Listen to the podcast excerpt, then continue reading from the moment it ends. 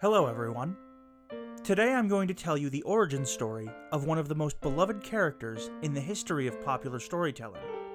This is Breakfast with Gilgamesh.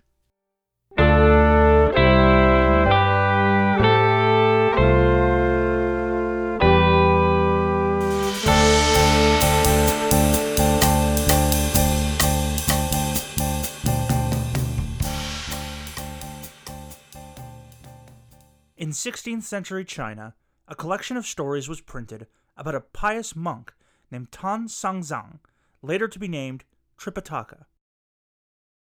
The stories concerned his quest to recover sacred Buddhist scriptures from far off lands in the 8th century AD in order to bring them back to China and begin a new age of enlightenment. The stories were collected and centuries later dubiously accredited to the author and poet Wu Cheng'en.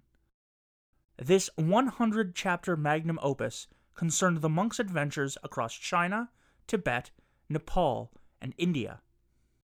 Through many trials, he is accompanied by a river dragon, a sand monk, a shape shifting pig monster, and the subject of today's story the multi talented, all powerful, and notoriously incorrigible Sun Wukong, the Monkey King. When I was 11, I befriended a boy named Sheng, who was in my home class. Sheng had recently moved to Canada with his family from China. We were both awkward, introspective kids, but we bonded over our mutual obsession with mythology. We'd hang out in the library and tell each other stories of our favorite characters from the Greek and Norse pantheon. But Sheng's favorite mythological subject was one I had never heard of before. Here was a mighty warrior who could transform into 72 unique forms, who was stronger, faster, and more clever than any of his foes. He could clone himself by plucking the hairs from his head and blowing on them. He wielded a golden staff that could be as tall as a building, or so small that he could tuck it behind his ear. It took very little effort for my 11 year old soul not to only fall in love with Wukong, but to recognize him everywhere, and particularly as the inspiration for my favorite cartoon when I was a kid, Dragon Ball. Sun Wukong's spirit prevails Eastern storytelling to this day. He's inspired at least a million comic books, movies, plays, operas, video games, television shows, pretty much any form of media you can name. The staying power of Sun Wukong is matched only by his ubiquity. All this despite the fact that he is not the protagonist of his source text. So, today, I'm going to tell you the story of this character's origins, from before he met the monk Tripitaka and they began their famous journey. This story is Chinese, but the telling of it is mine, and is my responsibility in the tradition of the oral storyteller. So I hope you'll forgive any embellishments, deviations, or outright flights of fancy that I indulge in as I tell it to you.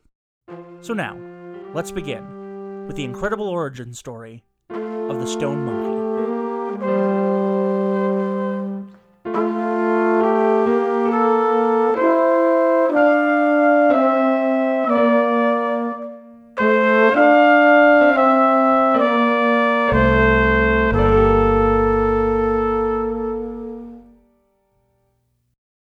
Huaguo Mountain was a bountiful sanctuary to all who resided there, a land of flower and fruit, where cool, fresh rivers trickled down its red stone face and dense forest coated its entirety. The mighty winds blew over its majestic summit, where a great stone perched at its very tip, until it cracked in two, and from its center came an egg, which took shape, changed by wear, into the form of a monkey. When the last fleck of dust had blown from its nose, the stone monkey came to life, and beams of light burst from its eyes all the way up to the pole star palace of the Jade Emperor of Heaven. The Jade Emperor started from his throne and looked down from heaven at Huaguo Mountain and saw the stone monkey bowing to each of the four cardinal directions. The Emperor clucked his tongue and said, What a bother! Well, he seems a pious monkey. Surely no trouble will come of this one and went back about his divine business. Monkey spent his days befriending tiger and crane alike, frolicking among the mighty trees and learning the simple joys of life, like eating fruit and napping in the shade. He became famous among the animals of the mountain for his fun loving nature and his remarkable strength. One sunny day, as Monkey lay by the shore of a stream which flowed down the mountainside, considering the nuances of the art of scratching one's belly, a troop of gibbons descended from the trees and surrounded him. Monkey sprang from his feet and flicked his tail, grinning.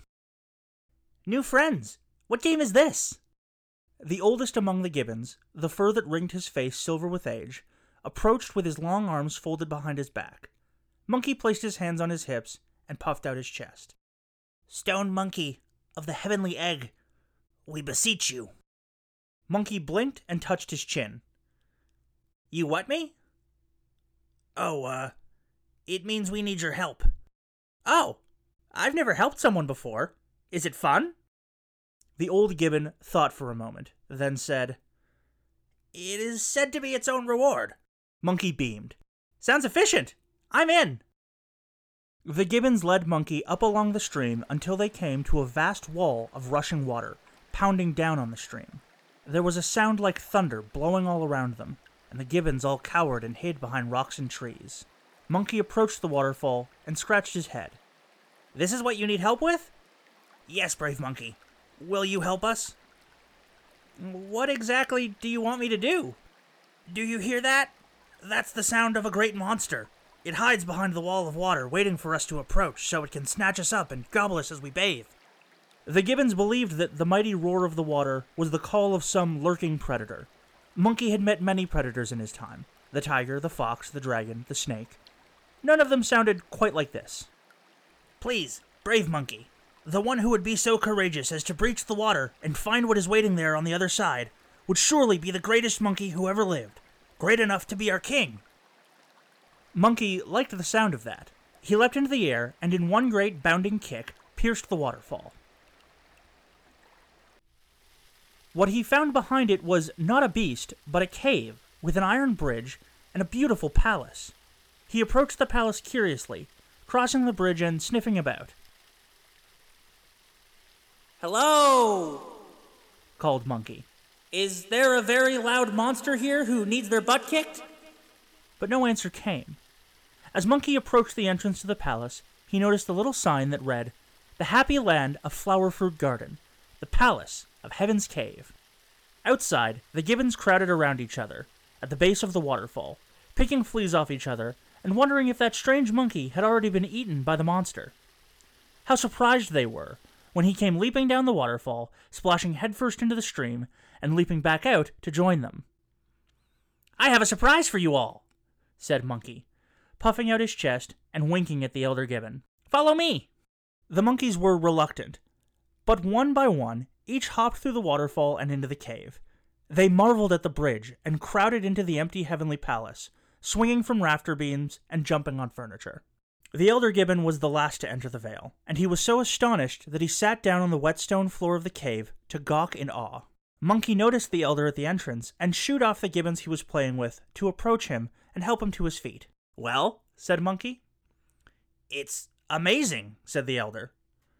You braved the waterfall and brought our salvation. You are our new leader. Do I get a title? asked Monkey. Oh, said the elder. I suppose so. How does Monkey King sound? Monkey pursed his lips and picked his ear before saying, How about Handsome Monkey King? From that day forth, the handsome Monkey King ruled with benevolence and bravery. The monkeys lived in the heavenly palace, and there was joy and peace. One morning, as the monkeys awoke with the sun, Monkey, lounging on his throne and eating a mango, noticed that the elder gibbon had not emerged from his bedchamber. He got up and barged into the room, shouting, Wakey, wakey, Pops! The sun's up and we've got all kinds of fun things to do today. But the elder didn't stir. He just laid there in his bed, motionless. Monkey approached the elder and placed a hand on his shoulder. He was cold. Hey, Pops, what's the matter? Guys, get in here. Something's wrong with Pops. A few of the monkeys entered the bedchamber, and their heads hung low.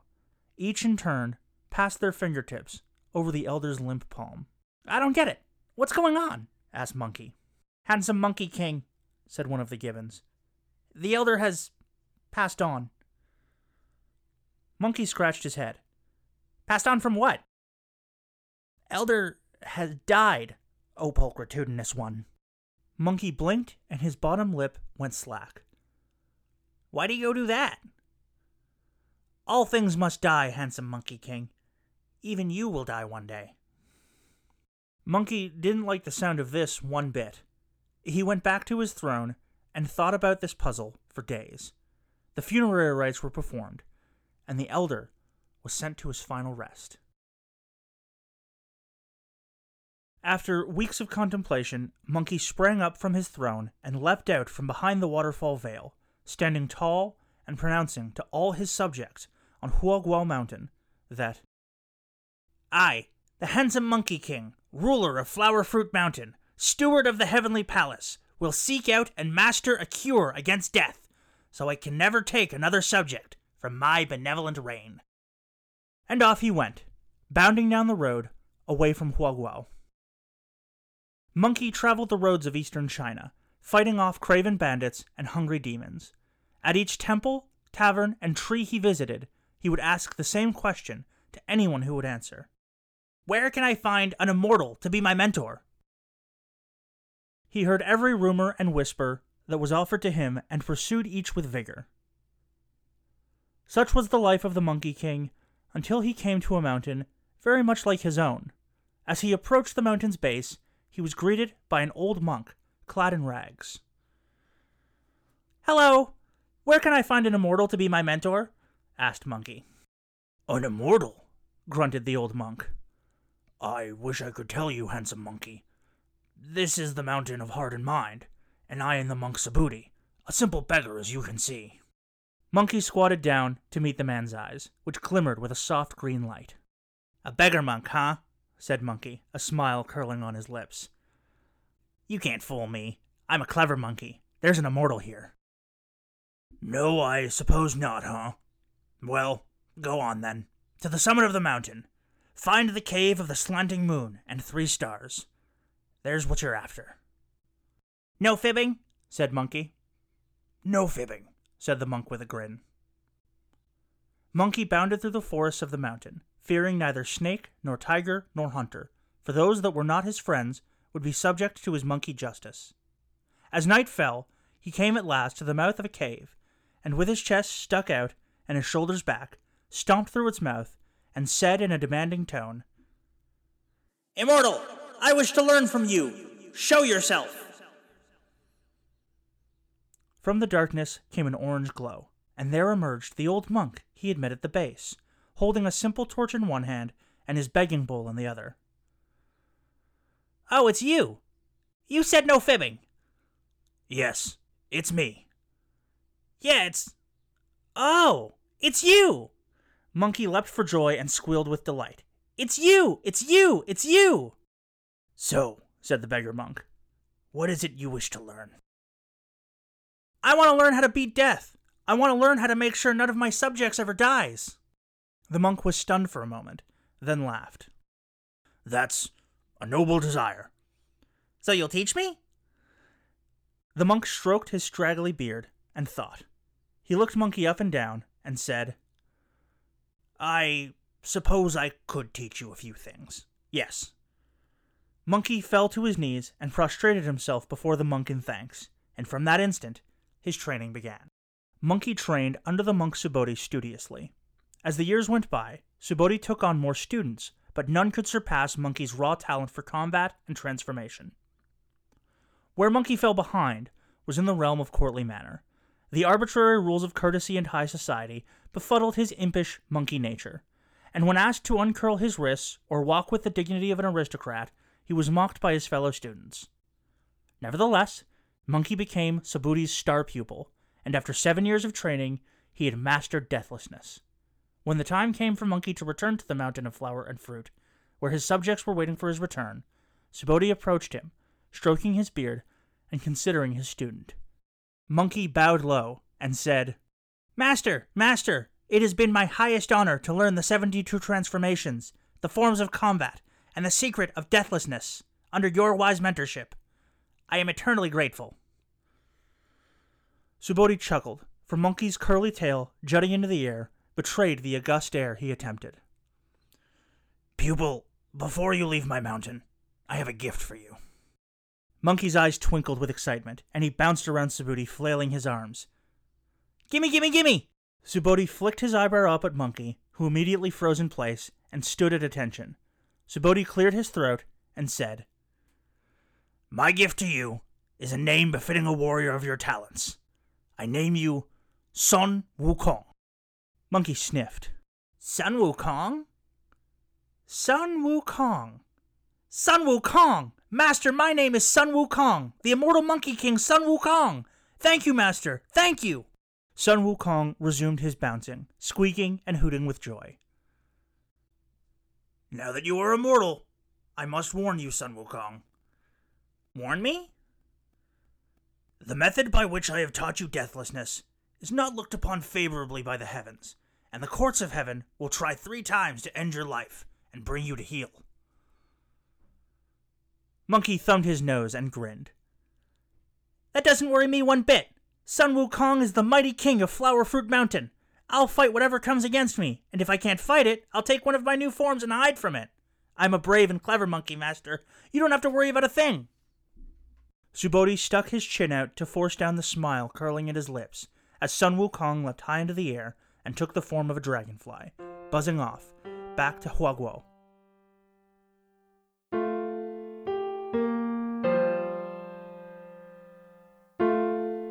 Sun Wukong's feet met the familiar stones of Huaguo Mountain as the sun set on a warm day.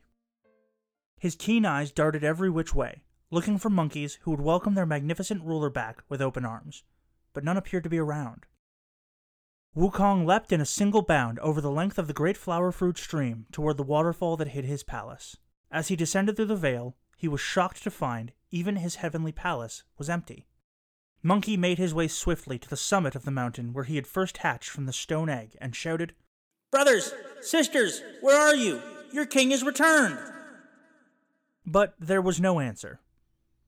Monkey found himself moping by the side of the stream where he had first met his subjects. He thought of the elder, whose death brought him all the way to the furthest reaches of China and back, and how much he missed him.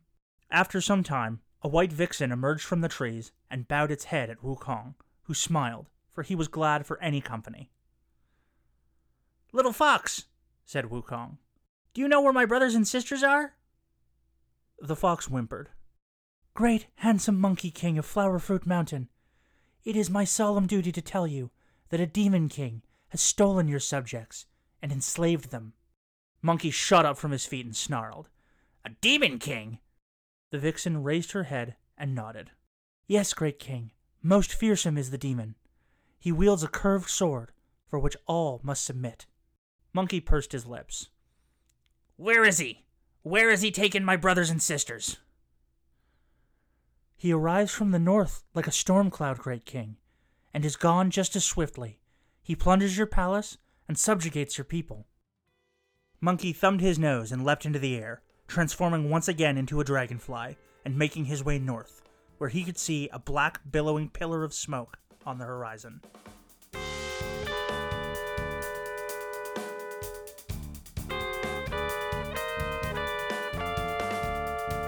The jagged palace of the King of Havoc clattered with work. Monkeys were lashed by lesser demons to carry stones and repair collapsed walls, each moaning and crying for their salvation. The king himself sat on his black throne, bored and impatient. On his lap sat the terrible weapon, a scimitar forged in hellfire. He began to doze off with his head in his hand when he noticed the dragonfly, with beautiful golden wings, buzzing around his head.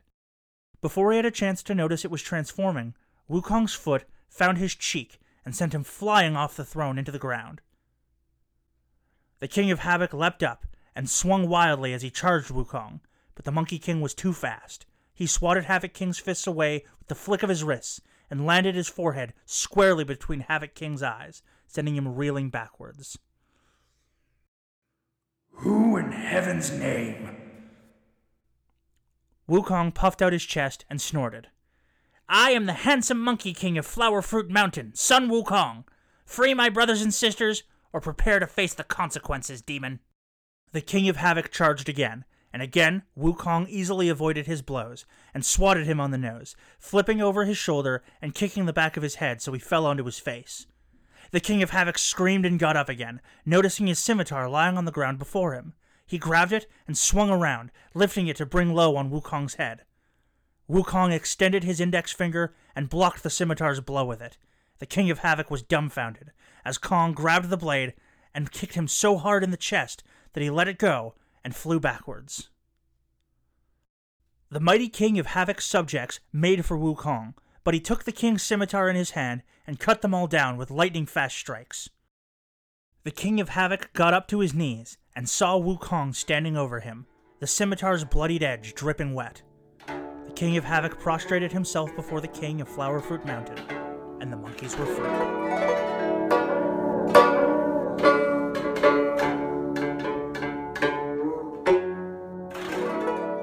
Wukong brought the monkeys back to Flower Fruit Mountain and immediately set to the task of training them. He taught them courtly manner as best he could, and showed them how to defend themselves with spears and bows. Huaguo Mountain would be able to defend itself should its king ever be sent away again.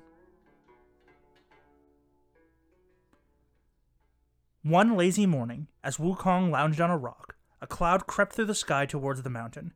It carried with it an ominous and terrible aura, and the monkeys chattered and flocked to their king to protect them.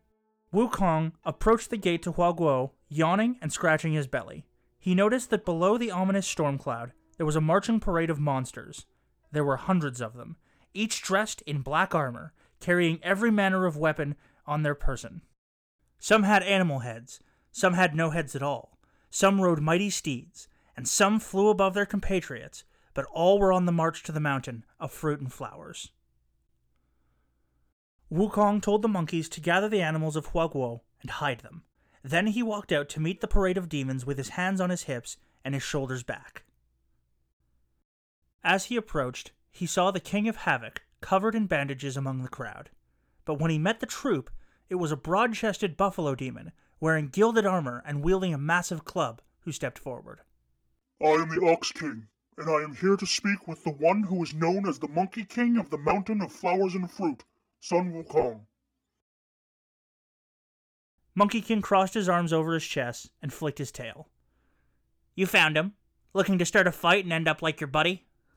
Wukong pointed to the King of Havoc, who flinched and whimpered.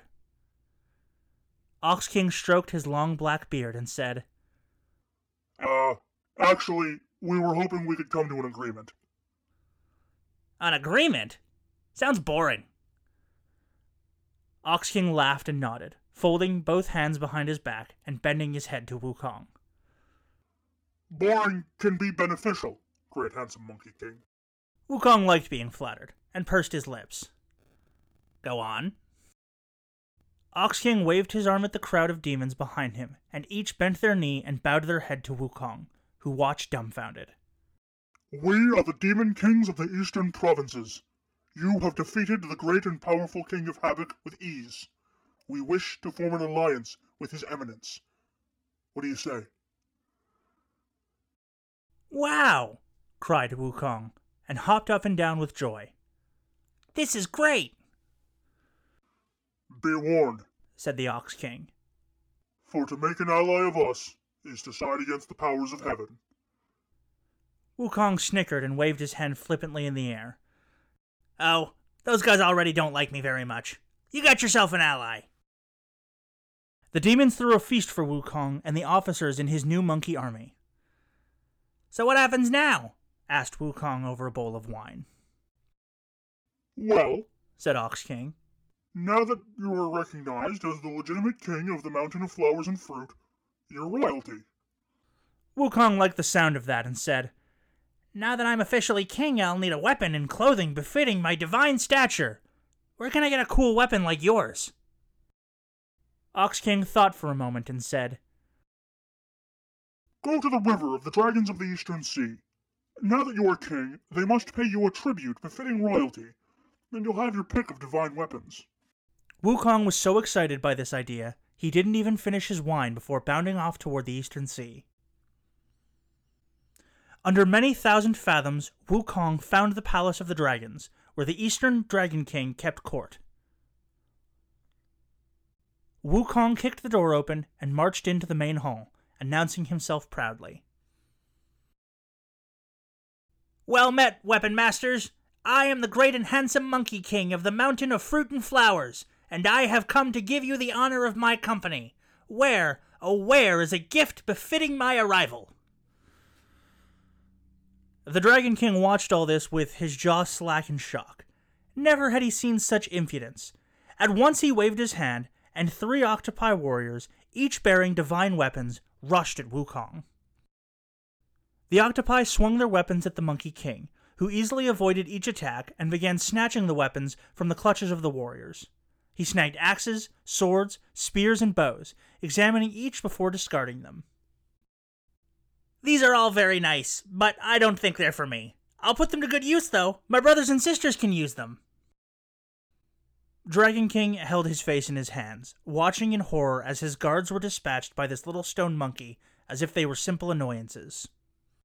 An old turtle sage approached the Dragon King amidst the chaos and whispered, Your highest majesty, might I recommend we simply let the monkey pick something out, so he'll leave? Then we can raise a protest with the Jade Emperor and be rid of him. The Eastern Dragon King nodded and threw both hands up, stopping the warriors and freezing Wukong in his place. Most auspicious Monkey King, Surely these weapons are not befitting one so august as you. Please, follow me to my treasury, and you shall have the weapon of your choice to, uh, take your leave with. Monkey King grinned and dropped the octopus warrior he had been beating. The two kings made their way to a room sealed by a tall golden door. The Dragon King waved his hand, and the door swung open. The room was covered in swords, shield, axes, spears, maces, and daggers. Monkey marveled at all of it, wandering amongst the great stone pillars and picking up, then dropping, every item he found. Hmm, said Wukong. It's all pretty impressive, I guess. Hey, what's that? Monkey pointed excitedly at a suit of red and gold armor adorned with reliefs of mighty dragons. Their eyes were rubies, their teeth were diamonds. Monkey ran over to it and stroked the plating with his paws. The Dragon King cleared his throat and said, That is, uh, that is the armor I wore as a young warlord. It's made of the gold of heaven. It's of great sentimental value to me. Before the Dragon King could finish what he was saying, Wukong had already slid the armor onto his body and was fastening the ornate headdress at the top of his head. Oh, uh, please be careful. The headdress has real phoenix feathers, and I'd hate for anything to happen to it. Wukong patted himself down and posed in the armor. This is perfect. I'll take it. Dragon King was too annoyed to argue and held the bridge of his nose. No, I. You know what? Yeah, go ahead. Take it and leave. Wukong beamed with joy and bounced around the Dragon King, shouting, Thank you, great Dragon King! Thank you, Lord of the Eastern Sea! You have the gratitude of the handsome Monkey King, master of 72 forms, greatest warrior in all of China. Yes, okay, thank you. Now, please, I bid you good day, King. But wait, said Monkey King. I haven't even picked out a weapon. Dragon King clenched his teeth and began to grow. His muscles got bigger, his eyes lit with white heavenly fire, his teeth grew sharp. He had had enough. But Wukong didn't notice. He had wandered away and wrapped his arms around one of the stone pillars and proceeded to lift it with ease. Dragon King shrank back down to a more welcoming form and gulped. The monkey was quite strong. Wukong lifted the golden pillar above his head and concentrated for a moment, and the pillar began to shrink and shrink and shrink until it was the length of Wukong himself. He twirled the pillar in his hands and around his neck, flipping in the air and striking it to the ground to balance on his tip. This will make a fine weapon, said Sun Wukong. He marched up to the Dragon King, who was still frozen in shock. He bowed graciously to him and left the Eastern Sea to make for home with his armor, his staff, and a pile of weapons under his arm. Wukong, having armed his officers with divine weapons, forged an alliance with the army of the powerful demon kings, unlocked the secrets of immortality, and procured armor befitting his magnificence, was having a nap in a tree one day when two emissaries of the underworld approached. They were silent as they slid the Monkey King into a sack and carried him down to hell. When Monkey King awoke, he realized immediately that he had been kidnapped. Excuse me, where are you taking me, might I ask? The emissaries looked at each other, then at the sack, and one of them said, Quiet in there. You'll be in hell soon enough, impudent mortal. and kicked the sack with his cloven hoof. Mortal, said Monkey. I'm not mortal. The emissaries laughed and said, We'll just see. Monkey didn't take kindly to being laughed at, and forced the bag open, kicking both emissaries in the head on his way out, knocking them both unconscious. Wukong looked around and saw the gates of hell before him, and instead of making his way back just yet, he grew ten times his normal size and stomped through the gates. Demons and Hellspawn attempted to intervene in his tantrum, but each were dispatched with ease until Wukong made his way to the court of the Ten Kings of Hell, growing his golden staff and battering the doors open. What's the big idea? Demanded Wukong, shrinking back down to his normal size. The kings of hell had heard the ruckus Wukong was making, and they nervously bowed to the Monkey King. I made myself immortal fair and square. You jokers think you can just sneak me into the afterlife while I'm napping? No, of course not, eminent king of Huaguo. There must have been some mistake, you see. The ledgers of the dead had the name Sun Wukong written in them, and our emissaries were simply doing their divine duty. Surely the ledger referred to some other Sun Wukong. Monkey squinted and said, That seems pretty unlikely. Show me the ledgers.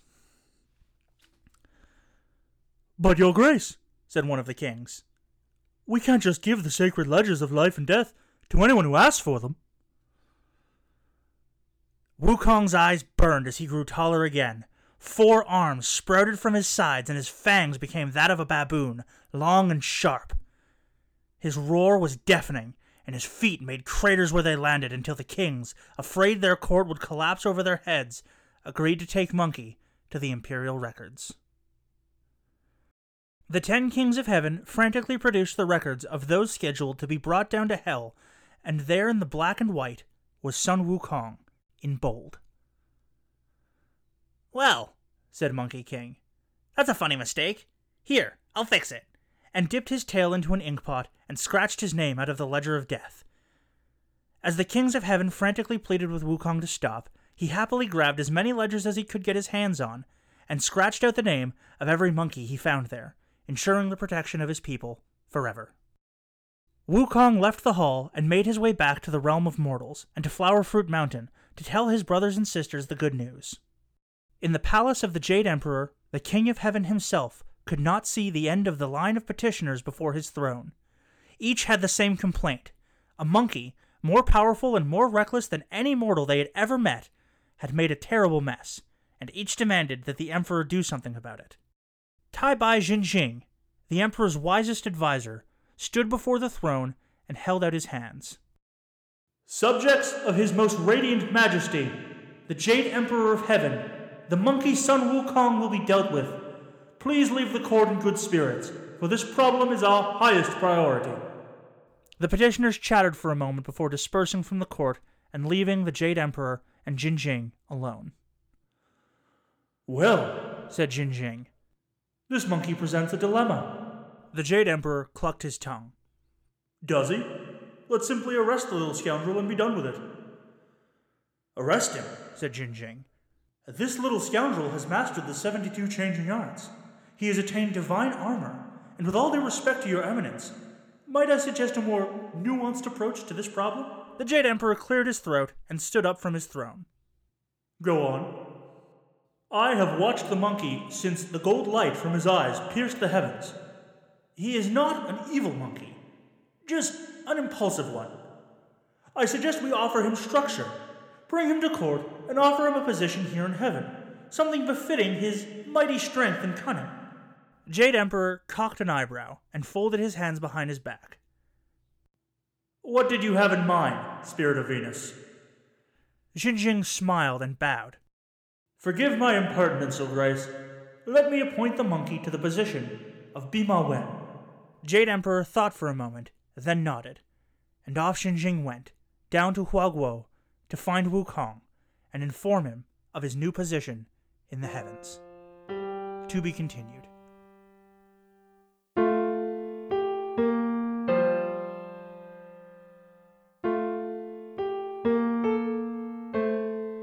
For almost four centuries, the stories of the Monkey King Wukong have inspired, delighted, and entertained billions of people around the world. The journey to the West is one of the four classical novels of Chinese literature.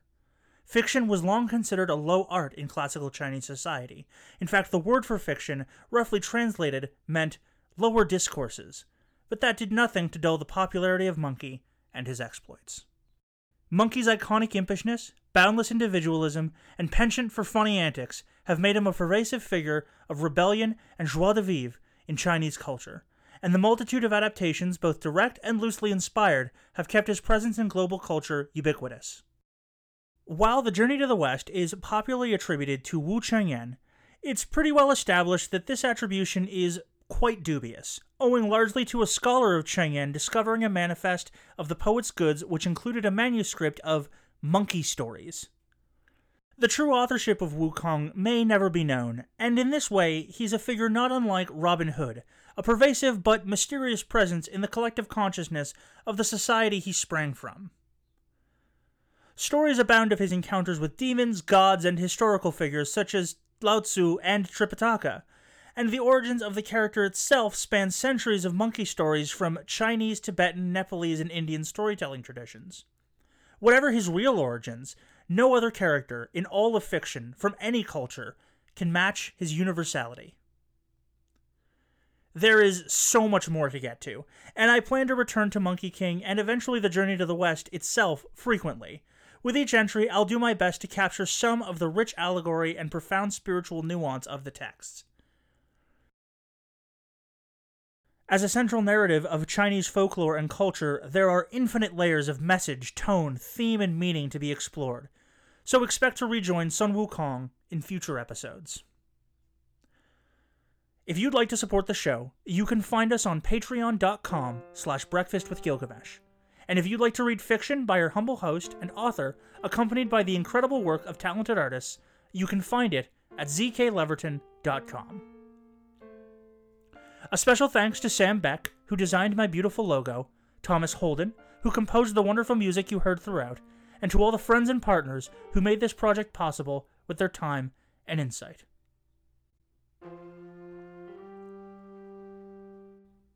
I'd also like to encourage anyone who is inspired or entertained by these stories, passed down through generations of Asian storytellers across the globe to me and you, guests in a magnificent cultural tradition spanning centuries, to consider visiting butterflysw.org. It's a Toronto based initiative formed to advocate for and assist Asian and migrant sex workers. Our Asian brothers and sisters are hurting right now, so please, if you can contribute to making things better, do. That's butterflysw.org. Next episode A Girl Lost in the Woods, an Old Crone, and a House That Walks. Join us then for more Breakfast with Gilgamesh.